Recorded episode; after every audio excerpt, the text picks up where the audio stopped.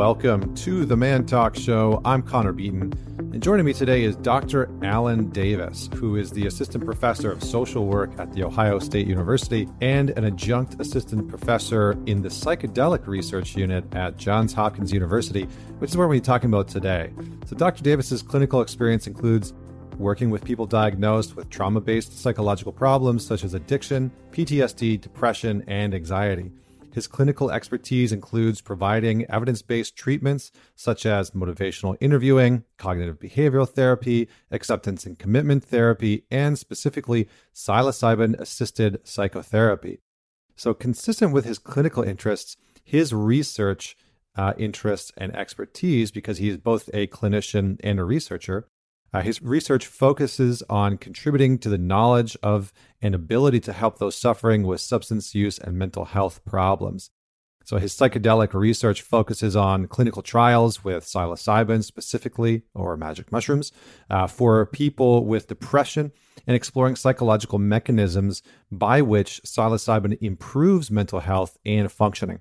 So, that's what we're going to talk about here today. So, you may have uh, seen recently. There was a big study released from Johns Hopkins University. Um, the research has been largely publicized. Uh, because it was really focusing in on the use of psychedelics, specifically psilocybin, on depression. Uh, so, Dr. Alan Davis was a major component of that research and that clinical trial, those clinical studies. Uh, and so he and I are going to dive deep into the findings of that research. We are going to talk about how they actually set up clinical studies for this, some of the blocks around being able to uh, take psychedelic research to the next step, the next level. Um, we're going to talk about how they set up those clinical trials, what happens in the body, uh, what some people actually experience when they go through uh, so these these psychedelic experiences, and how they are merging um, how they're merging psych- psychotherapy, psychology, and, and, traditional therapy with uh, the use of psychedelics. So, very, very interesting. I've been wanting to have this conversation for quite a long time uh, with somebody from Johns Hopkins University because they are the leading institution in research um, globally, I believe. And so, this is a conversation that we'll continue to have because one of uh, the impressive things of this study was that psilocybin in this study was seen to be anywhere between four to 10 times more effective than your average um, over the counter drug or medication for depression. And this is just one targeted study. So they also are doing a lot of studies around PTSD, around anxiety. Uh, and so uh, I'll probably have somebody from Johns Hopkins back on to, to talk about some of the other trials and uh, studies that they are doing right now around PTSD and anxiety because their research is uh, quite potent. Uh, and Dr. Davis gives some insight into some of the not yet released studies and research that they are that they have come up with. So this is a great conversation. If you enjoy this, please do uh, share it, man it forward with somebody that you know will uh, be interested in this, that is uh, really maybe into exploring this on their own or in their own lives or wanting to explore it.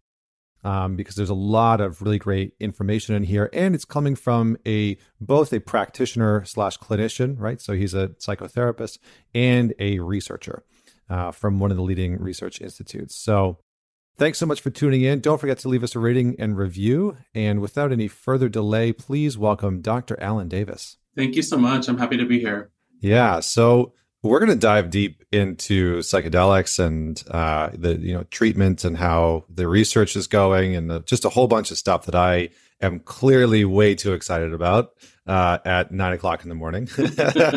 but um, but before we do that, before we uh, kick that off, if you could just tell us a, a, defining moment, a story about a defining moment in your life that made you who you are today. Yeah, that's a great question. One of the things that defines me in my current role is that I'm a clinician, I'm a therapist, a clinical psychologist, and I'm a researcher. So I'm very passionate about studying new treatments and how we can help people, which of course is what led me to psychedelics. But one of the defining moments in this trajectory for me was when I was still in training. I was uh, in my graduate program in Bowling Green State University and I was in one of my first uh, field placements, learning, you know, how to be a good therapist. And it was a little bit before I knew about the psychedelic research and and what would be there. But I remember I was working in a hospital setting and was really struggling with what to do. You know, I would I would walk into a patient's room and they'd be experiencing, you know, sometimes life threatening illness, uh, recent trauma, and I was feeling a little bit overwhelmed about it all and not really sure how to do the things that would help these people feel better. And I remember one day I was really struggling with this, you know, how to be the best I could. And there was a chaplain at the hospital who saw me in the hallway and apparently could see that I was a little bit distressed and called me into her office and she said, Tell me a little about what's going on. What, you know, I've seen you walking around here and you seem a little bit uh, stressed out. What's going on? And so I told her about, you know, I felt like I wasn't sure what to do. I was, I was really, you know, how was I going to be effective, you know, with people? And she listened for what seemed to me like a very, very long time and didn't say much, but just really listened to all I had to say. And at the very end, after some silence, she said, I think you've forgotten that you're a human being and not a human doing. Mm. And something about that, I think, shifted my own understanding of what it really means to help people and what it means to be effective. And that opened me up to the idea that it may be less about what we do and more about how we embody and, and become the things that we are um, to just show up and be present for people.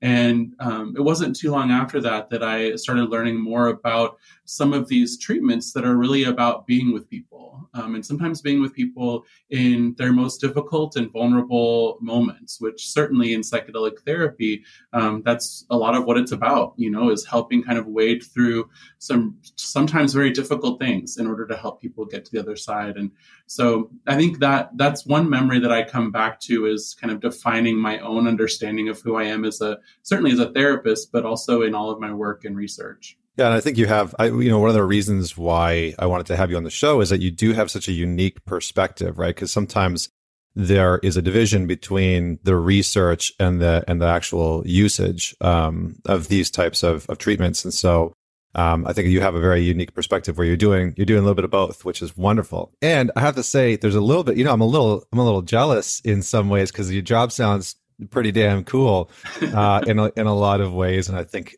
so. I'm I'm curious you know what what kind of pulled you into psychedelic research specifically and yeah let's just start there what what pulled you into it uh, in in the first place so, what initially uh, prompted my uh, interest in this area was also as part of that clinical training. I started working in uh, veterans hospitals uh, in Ann Arbor and also in Baltimore. And I was working with veterans with really complex challenges. You know, a lot of them had, you know, pretty severe PTSD. Uh, many of them also struggled with substance misuse and and depression and anxiety. And I found that you know some of the treatments that we had, and and at the time, you know, that we had some pretty good treatments available. Um, you know, wasn't the dark ages of mental health care anymore. Uh, but even so, the treatments didn't work for everyone, and the ones that it that didn't work for really struggled to um, have hope and to come back and and to keep working on it. And I just felt very much like um, almost like you know all of the all of the good gold standard things that I had been trained in just weren't sufficient to meet the need. And so it really prompted me to open up to exploring what else was out there. And I started reading uh, some of the early uh, studies, well, early of the new wave studies uh, that were coming out from Hopkins in 2016 when they published their cancer trials uh, using psilocybin for people with life threatening illness. And also the MAPS MDMA for PTSD studies, uh, which were coming out around 2012, 2013. And so those studies, I just kind of prompted this hope in me that there was potentially something that could be coming down the pipeline that would really be able to, to meet some of this um, need. And so, really, it started off as just an academic interest, you know, as part of my clinical training. And then I was fortunate to start uh, connecting and, and, eventually get a position working um, with the Hopkins team uh, in one of those studies. And I think that was, you know, somehow just a, a uh, di- you know divine intervention of, of timing and and and luck and kind of hard work kind of getting to that point um, but then was able to really kind of you know invest fully into that work Mm-hmm. Well, I think it's interesting because in many ways, I mean, psychedelics have, and plant medicine specifically, has been around in many different cultures. Um, you know, from what the research, well, I mean, starting to come out, it's been around for a very, very, very long time.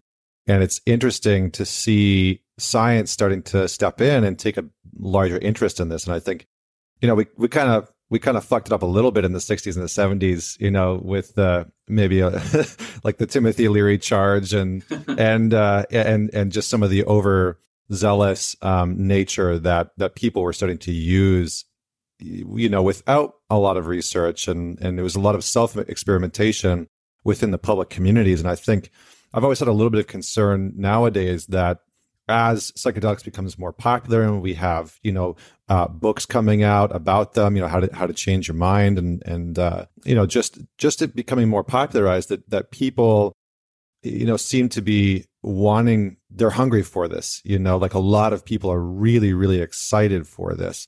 So i'm curious for you just to kind of get into the research of it. How does one go about researching the impacts of psychedelics? Like what do you actually look at? Because I, I can imagine I and again I'm not you know gifted in in the research capacity. I'm not an academic and and never was. Um, so i'm i'm curious to hear your insight on this but how do you actually go about starting clinical trials on this? What does that look like? What do you test for uh, yeah maybe i'll just open that up to you in an open-ended question because I, I think that a lot of people hear some of these research and, and case studies coming out but most people don't understand like what does that case study actually look like? What goes into that? How do you test this? So i'll, I'll just hand that over to you yeah, so it's a you know it's a it's a complex question, so I'll do the best I can. It's a it certainly is a an undertaking, and and it's one of the reasons why it's taken so long since the you know late 1960s, early 70s, when most of these substances were banned by most governments around the world. Um, it's taken this long to get this research going again because it's so difficult to get through all of the hurdles that are necessary uh, in the current uh, system. Uh, so that involves not only hopefully having the funding to do it, which of course is one of the battles, um, and maybe even one of the more substantial ones, which of course I think in the last year or two has become uh, less of a challenge. There's a lot more people getting interested in this and, and wanting to fund studies.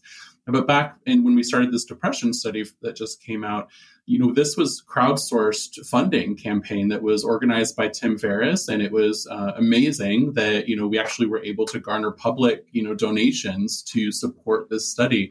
Then it really kind of funded the the, the minimal effort that we that it could uh, really to just kind of create this what was ultimately a passion project among the investigators on the team you know we had studies going on that were funded by uh, grants that were kind of consuming most of our time, but we really felt like this was an important topic and we wanted to invest our time in it. And most of that time was invested, you know, that wasn't really covered officially from uh, the funds that came in for this study, but it, it, but it did cover the costs needed to get the participants in and and to and to see the study through. And so once that, that those funds came in, it then was I, about a year and a half to two year process of developing the protocol and then trying to get it through all the regulatory hurdles. So a study like this has to go through an institutional review board at the local university that, that has to decide whether or not it, it is an ethical study and that participants are being protected from harm or potential harm.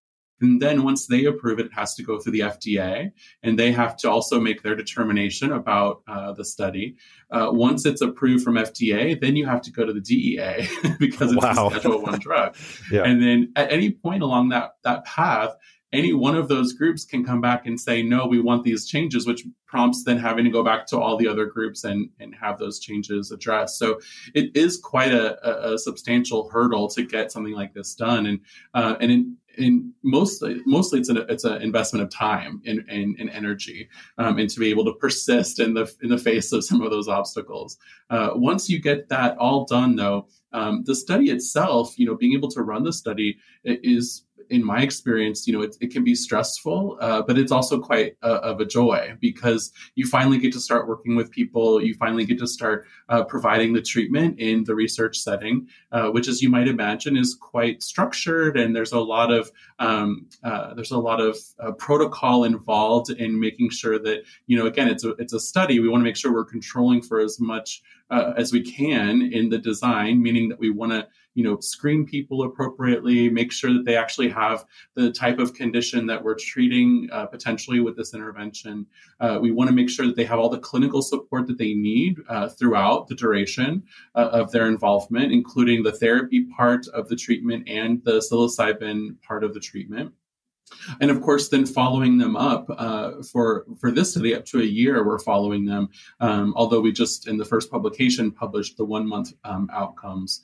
So there's quite a bit uh, that goes into this. And and one of the things that we really try to do is at each step of the way we try to keep in mind what's the purpose of this process. And and the purpose kind of i think keeps the passion going and keeps you kind of working through all of those hurdles. Mm. so in this in this uh, latest uh, round, this latest study that you did, it was focused in on PTSD and depression, or was it just PTSD? So, for this study that was just published in JAMA Psychiatry, we uh, primarily focused on depression, mm-hmm. uh, specifically people who uh, were in a current major depressive episode, uh, although most of them had been depressed for um, uh, many, many years. So, just kind of set the scene for the listener, right? So, somebody that's struggling with a, a good amount of depression, they sign up for this for this study. And then what does this what does the psychedelic assisted therapy actually look like? Because um, I think for some people they you know they don't have a lot of context for this. So, for this intervention, what we're doing is we're combining uh, psychotherapy with psilocybin. And what that means is that we spend about 11 hours total of time really just in a therapeutic uh, in, engagement with the, there's typically two uh, tr- excuse me, trained therapists uh, or one trained therapist. There's sometimes there are two trained therapists. There's always an assistant guide, which sometimes is a trained therapist, sometimes is a research assistant.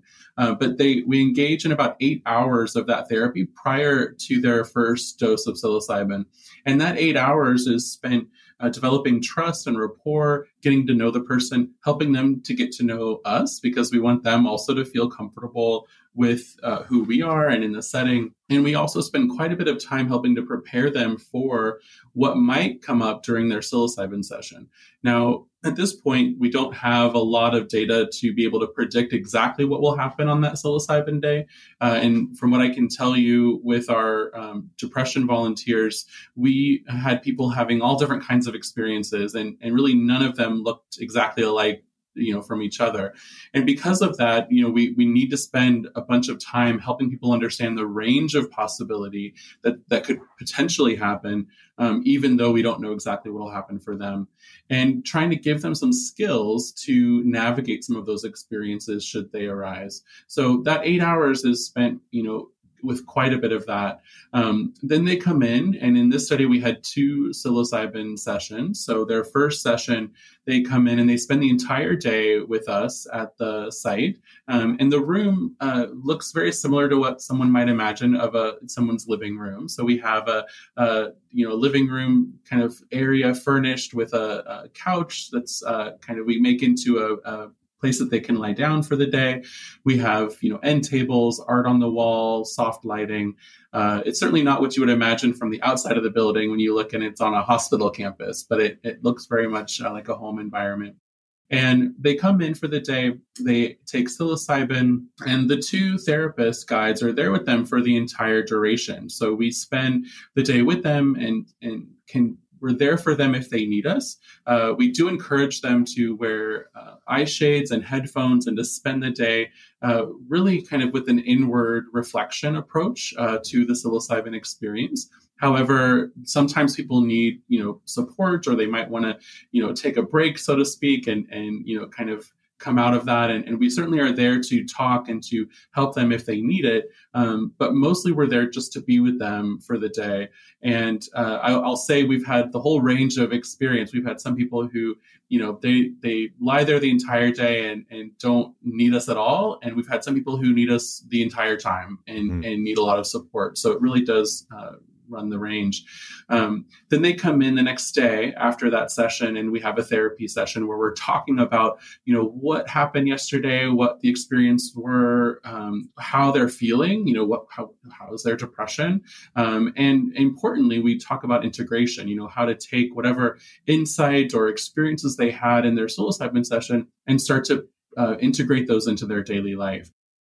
Then we do it all again with a second psilocybin session about a week or two later and uh, follow that up again with integration therapy. So it is quite an extensive uh, treatment, but we believe strongly that the therapeutic approach and the setting and the, the way that we go about it is what enhances the safety of the experience. We're not giving low doses in this study, we're giving mm-hmm. high doses of psilocybin, and we want to ensure that people are going to have the most likelihood of experiencing a benefit if they can. So in this in this study, you know, I love it that you know your your research and and whatnot is focusing very much on depression, especially right now when you know most of the world is on lockdown and quarantine, and I think we're seeing mental health spikes really rise. Um, I do a lot of work with men specifically, and just the amount of the influx that we've seen is is quite substantial. And I think the challenges that a lot of people are having with the isolation specifically is, you know, I think people are more prone to depression um, just because of that. But I'm, I'm curious when you say, uh, when you talk about, that, I had two, two follow up questions from that. One is the, the dosage part of that. Are you working with people that have ever done psychedelics before, or are you actively searching out people that have never experienced this? And then how are you determining dosages? Because I think for a lot of people when they're going into this, that is one of their major concerns. It's like, do I start small and work my way up? Or if I'm, you know, in the right environment with the safety and, and security of people that are trained in this, can I go a little bit heftier? So, uh, in terms of whether or not people have had psychedelic experiences, we don't have a, a, strict cutoff, although we do search for people who have had minimal or no psychedelic experience. Just from a research perspective, it's a little bit easier to control for the idea that they you know have never had this experience before um, kind of a clean slate so to speak of the, of the treatment however many people come in and they have had experiences you know in the past maybe when they were younger and it's been you know 10 20 or 30 years since they had that experience. And we certainly wouldn't exclude people for something like that. Uh, but if they've had any recent experiences uh, you know we had some people screen who had you know a big lsd experience six months ago. And and for us that would be something that we would probably exclude just because it would be difficult then to really empirically be able to say you know whether it was the treatment or maybe this combination of this other experience that they had uh, in terms of uh, you know how do we select the dose, uh, the decision for dosing was done in large part by some of the seminal work done by Roland Griffiths and the team at Hopkins uh, in the early 2000s that came out and was published, I believe, in 2006, where they did what's called a dose finding study, where they gave people I believe it was a series of five different doses from low to extremely high. And it was done in a randomized uh, way to kind of be able to figure out, you know, what are the effects of these different doses and what are both the desirable effects and what are maybe some of the undesirable effects.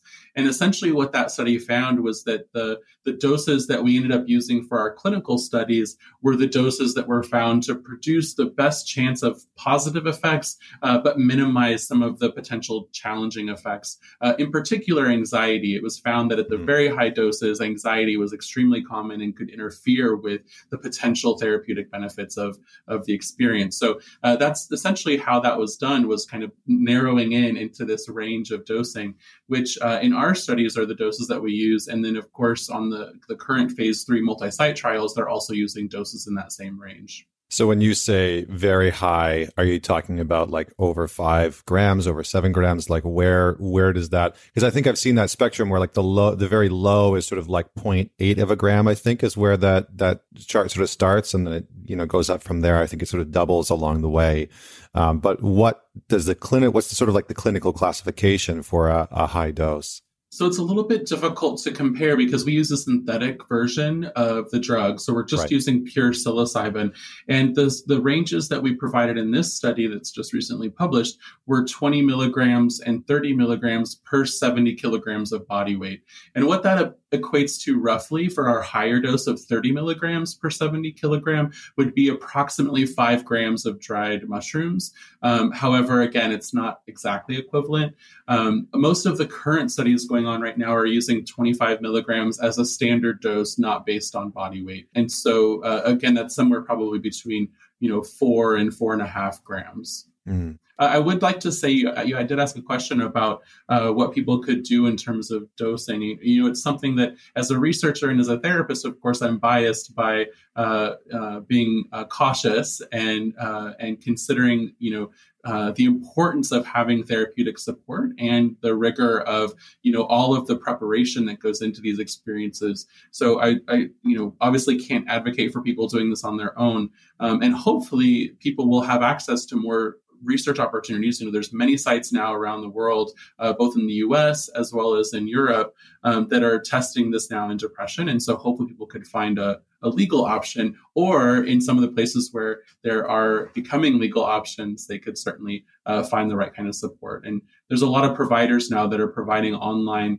information and, and integration services to help people with making sense of those experiences if they need that kind of support. Yeah, I mean, I'm I'm a I'm Canadian, and so it's uh it's getting a little bit wild up there. It's like the wild wild west for psilocybin, right? That's, we're getting all excited, and you know, I've it's uh I think people there's talk about uh, the government actually legalizing it, but I think one of the things that's really important about what you're saying, and it, this sort of brings in the how do people engage with psych- psychedelics and psilocybin specifically if they are wanting to move this forward. I think one of the, the beautiful parts of what you're saying is that this is very much being driven by people, right? By people that believe in this modality of healing, by people that have maybe experienced this, but just everyday people, right? Even just like you're talking about your study is you know, crowdfunded in a big way. And so we're going to get to the, you know, at the end, we'll talk about how can people get involved. But I think I just am in awe and really sort of inspired by a lot of the people that are pushing some of these healing modalities forward because they, you know, they've seen the benefits. So tell me a little bit about what people experience and why the introspection is so important during that uh, during the actual experience of being on psychedelics because you talked about you know having the headphones on or maybe listening to music i know johns johns hopkins has a, a few different um, psychedelic treatment playlists that are out there in the ether, and um, they're wonderful. they're they're they're wonderful. But why is that so important? And you know, what do people experience? And and and I think the last part is like, why is it so beneficial for depression?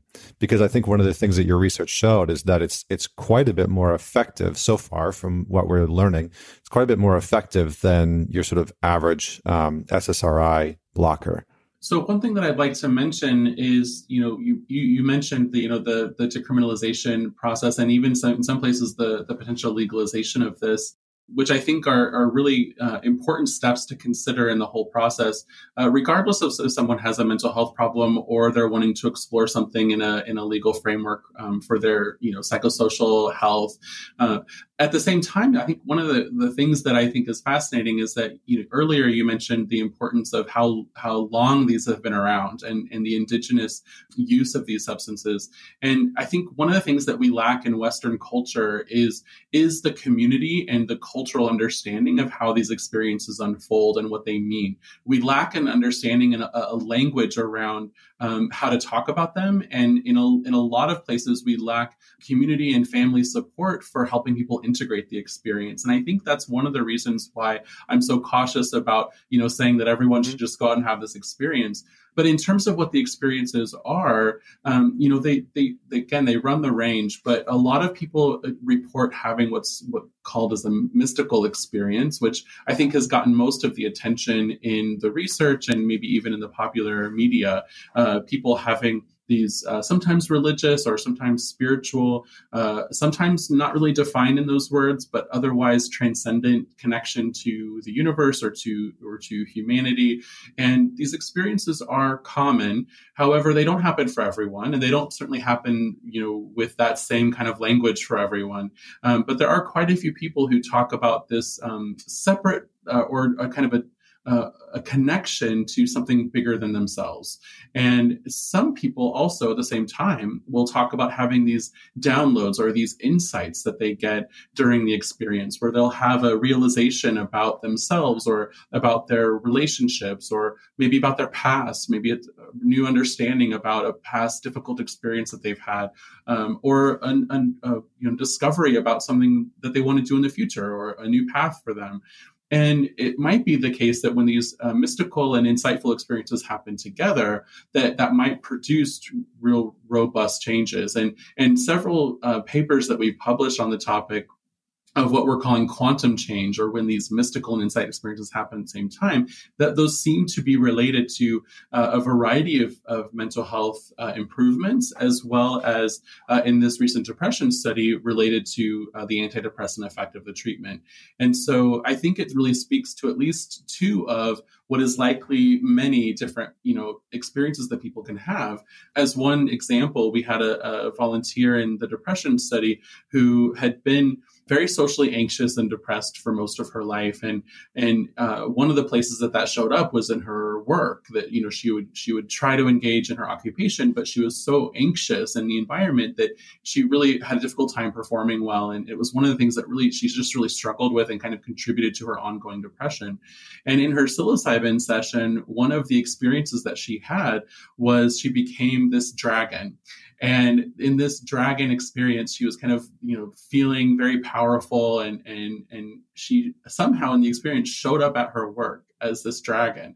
And she burst through the doors and began to burn it to the ground and eat all of the people that she worked with.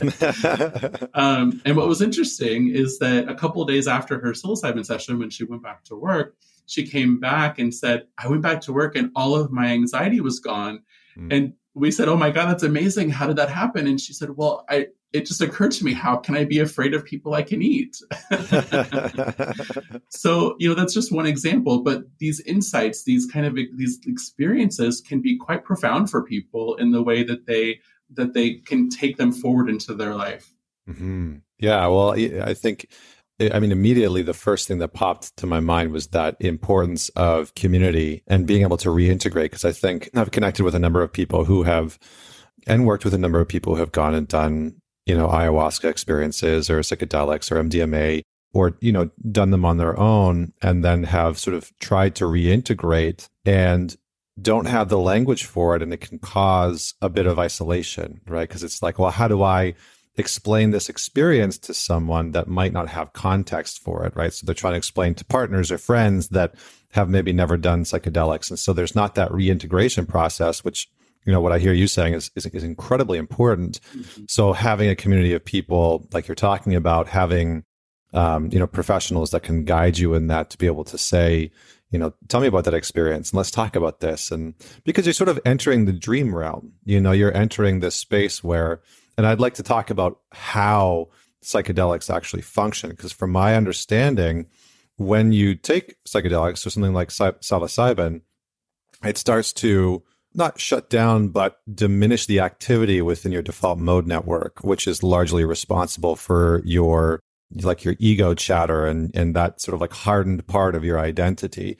So I was wondering if you can just speak to that a little bit of like what's actually happening from maybe not like a neurochemical level, but what's actually happening in our in our body? What's the research showing? What's the studies showing of what's actually going on when we are are using psychedelics?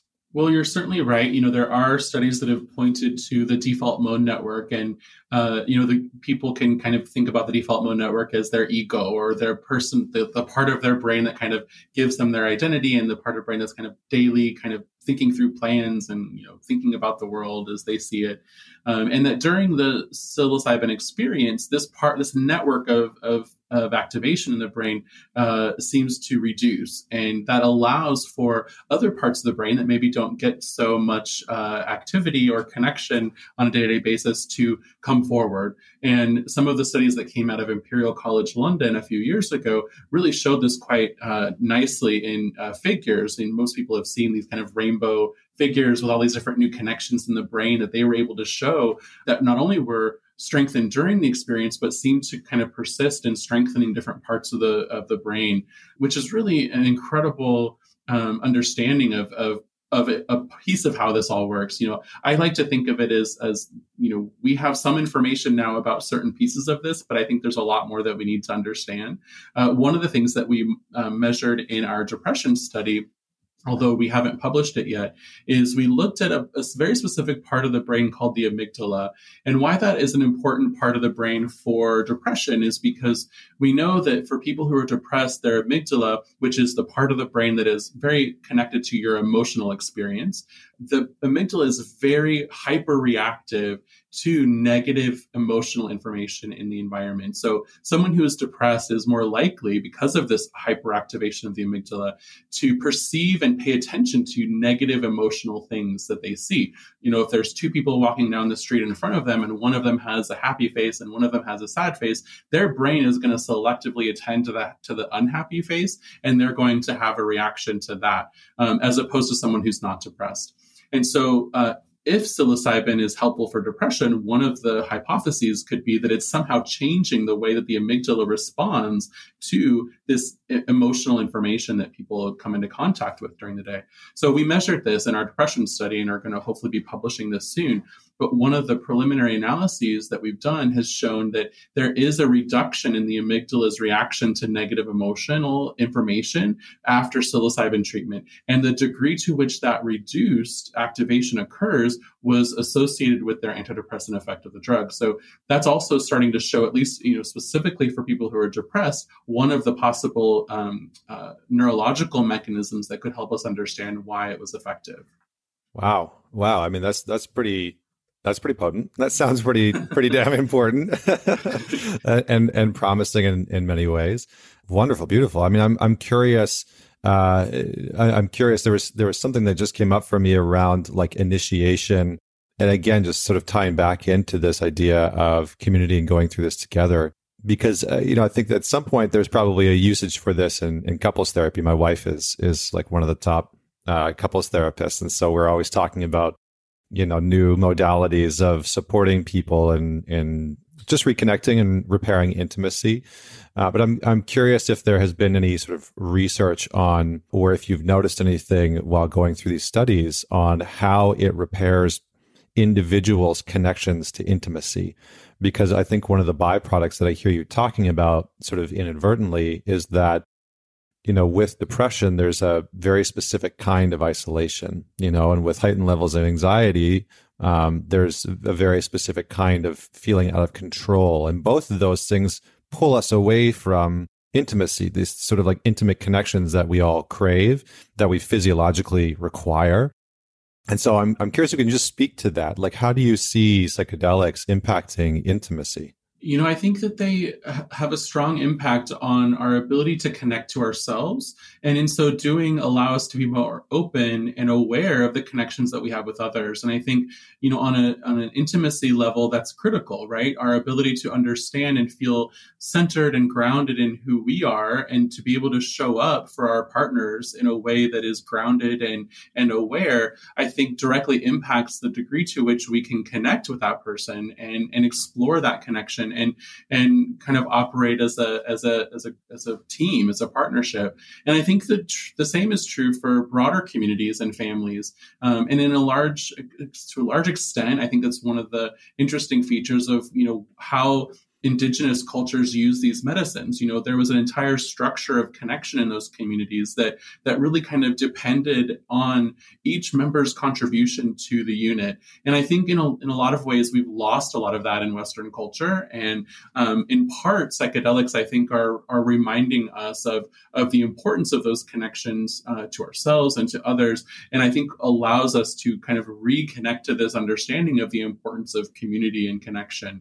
And certainly through psilocybin, that's something that's frequently um, reported is, you know, the the uh, kind of connection not only to to humans but also to nature, um, reconnection to uh, things that are important to them, to one's values, um, reconnection to uh, operating and behaving in ways that are congruent with those values, and and to you know, for a lot of people, that's about their their human connections, and mm. so I, I do think that that's a big piece of this. I also, just as a as a kind of uh, foundational point from my role as a clinical psychologist, I think that you know our disorders that we kind of classify as depression or anxiety or PTSD or addiction, I think to a large extent these are uh, a really good attempt at trying to put things in boxes um, it, with these labels. But when you when you really look and you work with people who have these different problems, the the kind of the core of many of them is a disconnection. It's a disconnection from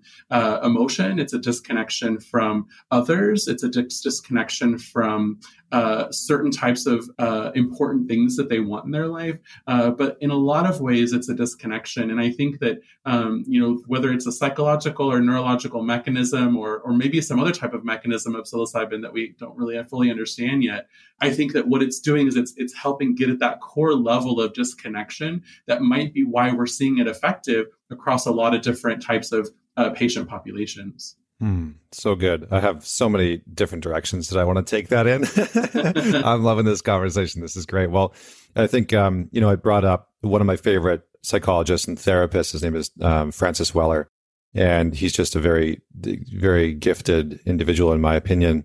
And he talks about initiation being lacking in our culture. And initiation as he defines it is a is a, an encounter with death in some way you know? And traditionally when we look at mythology and the different forms of initiations that culturally around the globe we as human beings have gone through they always in some way shape or form bring us into contact with death. and he calls them uh, uh, a contained encounter with death, right? And contained being we have that support network, right? We're not just willy nilly out there on our own, being, you know, going off into the forest and then having this, you know, close encounter with death and then, you know, not having anybody there to support us when we come back.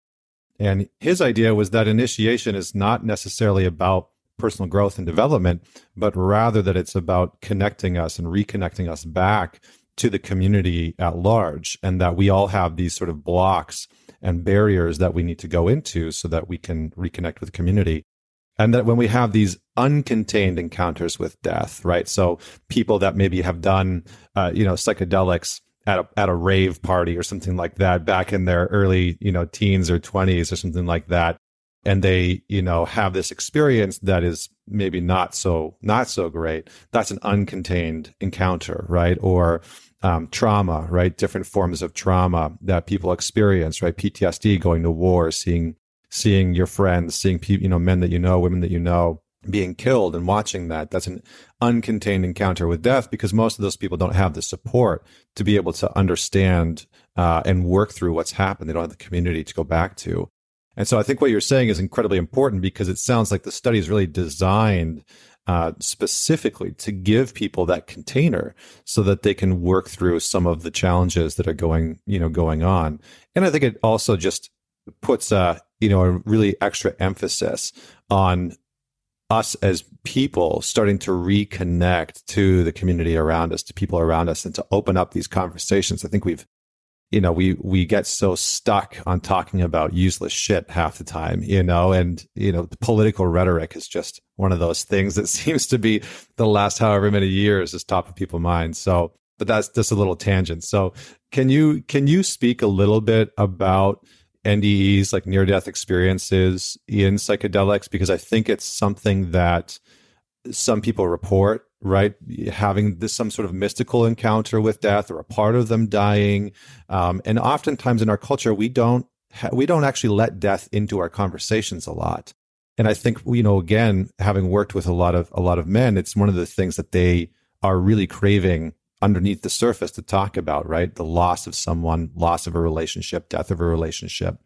And it's something that we've been taught not to grieve. And so we hold on to all of this shit um, when we have experienced loss and we don't know how to grieve. And so I know that with psychedelics, a lot of people experience those types of situations. And so I'm hoping that you can, from a clinical perspective and maybe in the research, like where does death fit into this whole uh, picture? And, and if you can give any insight on that, I think that'd be great. Certainly. Yeah. I think that the, the way that death shows up in these experiences and in people's lives, I think is again can be very different and varied. But but one of the I think hallmarks of the psychedelic experience for some people is this sense of encountering death either of themselves or of others, uh, or uh, the death of who they think they are, uh, in a, you know in these ways that can facilitate a new understanding and a new connection to um, to their engagement in the world. So, as an example, we had uh, someone one time who reported that in their experience they kind of cycled through each person, each important person in their life kind of came into their psilocybin experience. And they actually kind of went through this process of, of kind of in their experience being with them as they died mm-hmm. and, and feeling that loss and that grief that hadn't even occurred yet, right? These people were alive and well,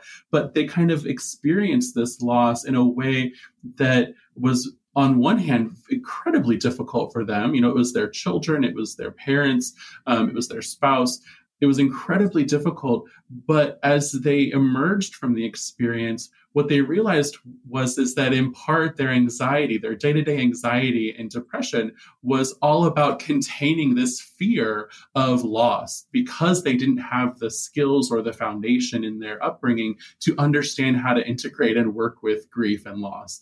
And they reported that ever since that experience their ability to show up and engage in a non-anxious way with these people um, was just incredibly increased that they were able to you know not fear the potential loss in the future of these people who were incredibly important to them, but instead could just engage in the moment, you know, show up now um, and enjoy the relationship that they have. And and they also said that they knew that regardless of what happened, regardless if someone died tomorrow or if they died 20 years from now, that they knew that that, that loss was was somehow not going to be the end for them. And that's I think where kind of like the mystical component comes into that. That, you know, they had this awareness during their experience that, you know, it's all for them, their understanding was it's all a big cycle and they're gonna, you know, things are going to to, to pass on and, and evolve and move forward and and that that connection isn't diminished. And and that was incredibly powerful for them and and certainly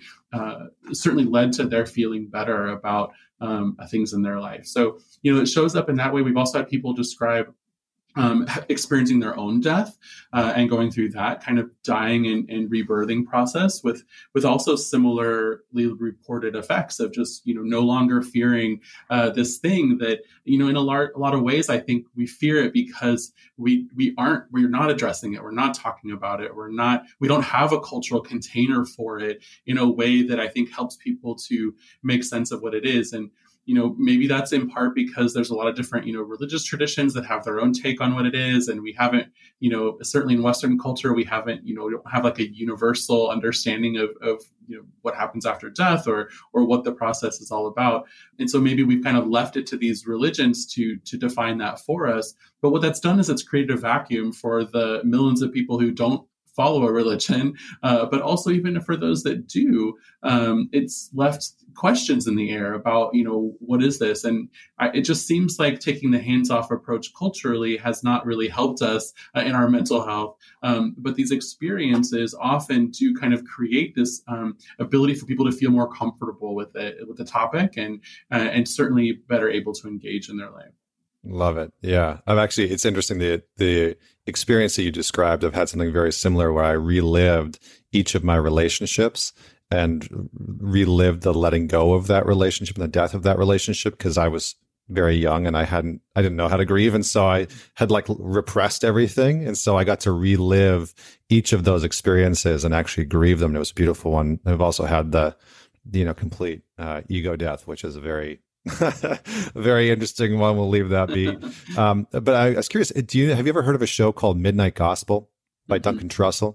So it's on it's on Netflix, a really interesting one. Um, it's almost like this this series, and one of the episodes is all about death, where it's it's very interesting because it sounds like a podcast. Like he's interviewing real life people, but what's happening is this animated cartoon that looks like a psychedelic trip. Hmm. And it's really profound. And there's one episode that's on death where they talk about some of the stuff that that you just described. Um, okay, well, I could talk to you for hours. um, but we, yeah, I'm just being conscious of time, um, as as we must do in this physical form. So, uh, so let me just tell us a little bit about what are the barriers in your field. Like, it sounds like there's a lot of bureaucracy. It sounds like there's a tremendous amount of work that needs to go into just you know progressing some of this research and study. Uh, so, what are the barriers, and how can the average person support your work, this work, just in general? How can they get involved? You know so other than the the kind of the bureaucratic barriers right now which hopefully over the next couple of years will decrease you know we're hoping that uh, the fda will you know in the next two to three years have enough data to support you know changes in the uh, availability of, of uh, psilocybin and hopefully mdma as well. Um, of course there's a lot of uh, state level in the United States and maybe even government level in Canada changes to people's access to some of these things. But in addition to that, one of the biggest challenges I think at this point has been, you know, the research to a large extent has been siloed within a very few select um, academic institutions. And uh, although that was helpful to kind of get this stuff going and to get to where we are today, uh, we need to broaden out into other disciplines. We need to be looking at the importance of of uh, psychedelic inquiry in anthropology and in music and in uh, cultural studies and uh, Latinx studies and history. And you know, there's so many different disciplines that are neglected right now in this field, in part because so much of the work has been put into the clinical trials.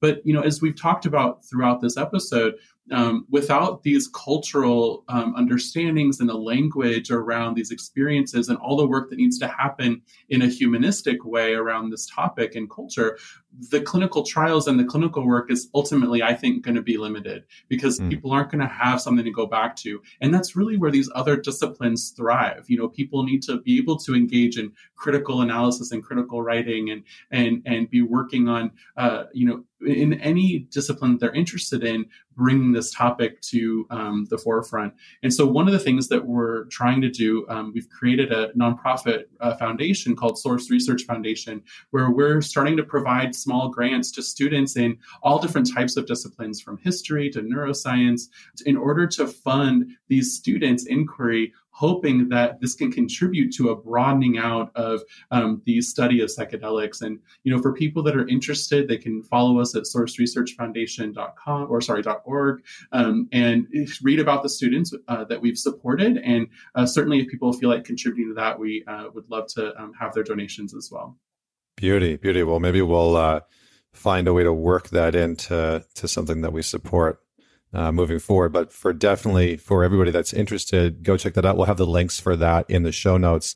Listen, Alan, this has been wonderful. I think um, you are so welcome on the show anytime, uh, anytime. So if you have some new research coming out, please let us know. Love to have you back on to to talk about all this. Um, and you know, I think just to sort of close things off, one of the things that really stood out to me about what you just said there is just how we have sort of sterilized a lot of these conversations around grief, right? And around people seeing sadness, around people seeing these different parts that we have tried to sort of strip mine out of society, right? Death, grief, sadness, loss, these types of things we, we sort of pack behind closed doors. Real spiritual experiences as well. We tend to like put those behind closed doors and not talk about them because we culturally don't really accept them. And so I, you know, I love that psychedelics is sort of a, a, representation of all those things, right? It's it's you're going to experience all those things, and uh, and allowing those things to unfold during your experiences um, is is part of the ride. So. Thank you so much for bringing your wisdom, for doing the research, for being an advocate for this. Um, I don't, you know, I can't speak for everybody, but I really appreciate the work that you're doing. So thank you so much. Thank you so much. You know, I think it's important to say that we have the whole range of those experiences within us, and psychedelics just give us the opportunity to experience it. And uh, it's such a wonderful gift and honor that I've had to be able to be with people who've had these experiences. Um, and I'm super um, excited to be able to share this with you and your audience today. So thank you for having me. Awesome. Thanks so much, Alan. For everybody that's out there listening, definitely uh, share this episode, man it forward, and share it with somebody that you know is curious about this topic, wanting to learn more. Uh, you can head on over and uh, check out Alan's work and the website to support uh, the research. And uh, until next week, this is Connor Beaton signing off. Don't forget to leave us a rating and review. It goes a long way to getting us onto the phones and into the ears of other people. So until next week, Connor Beaton out.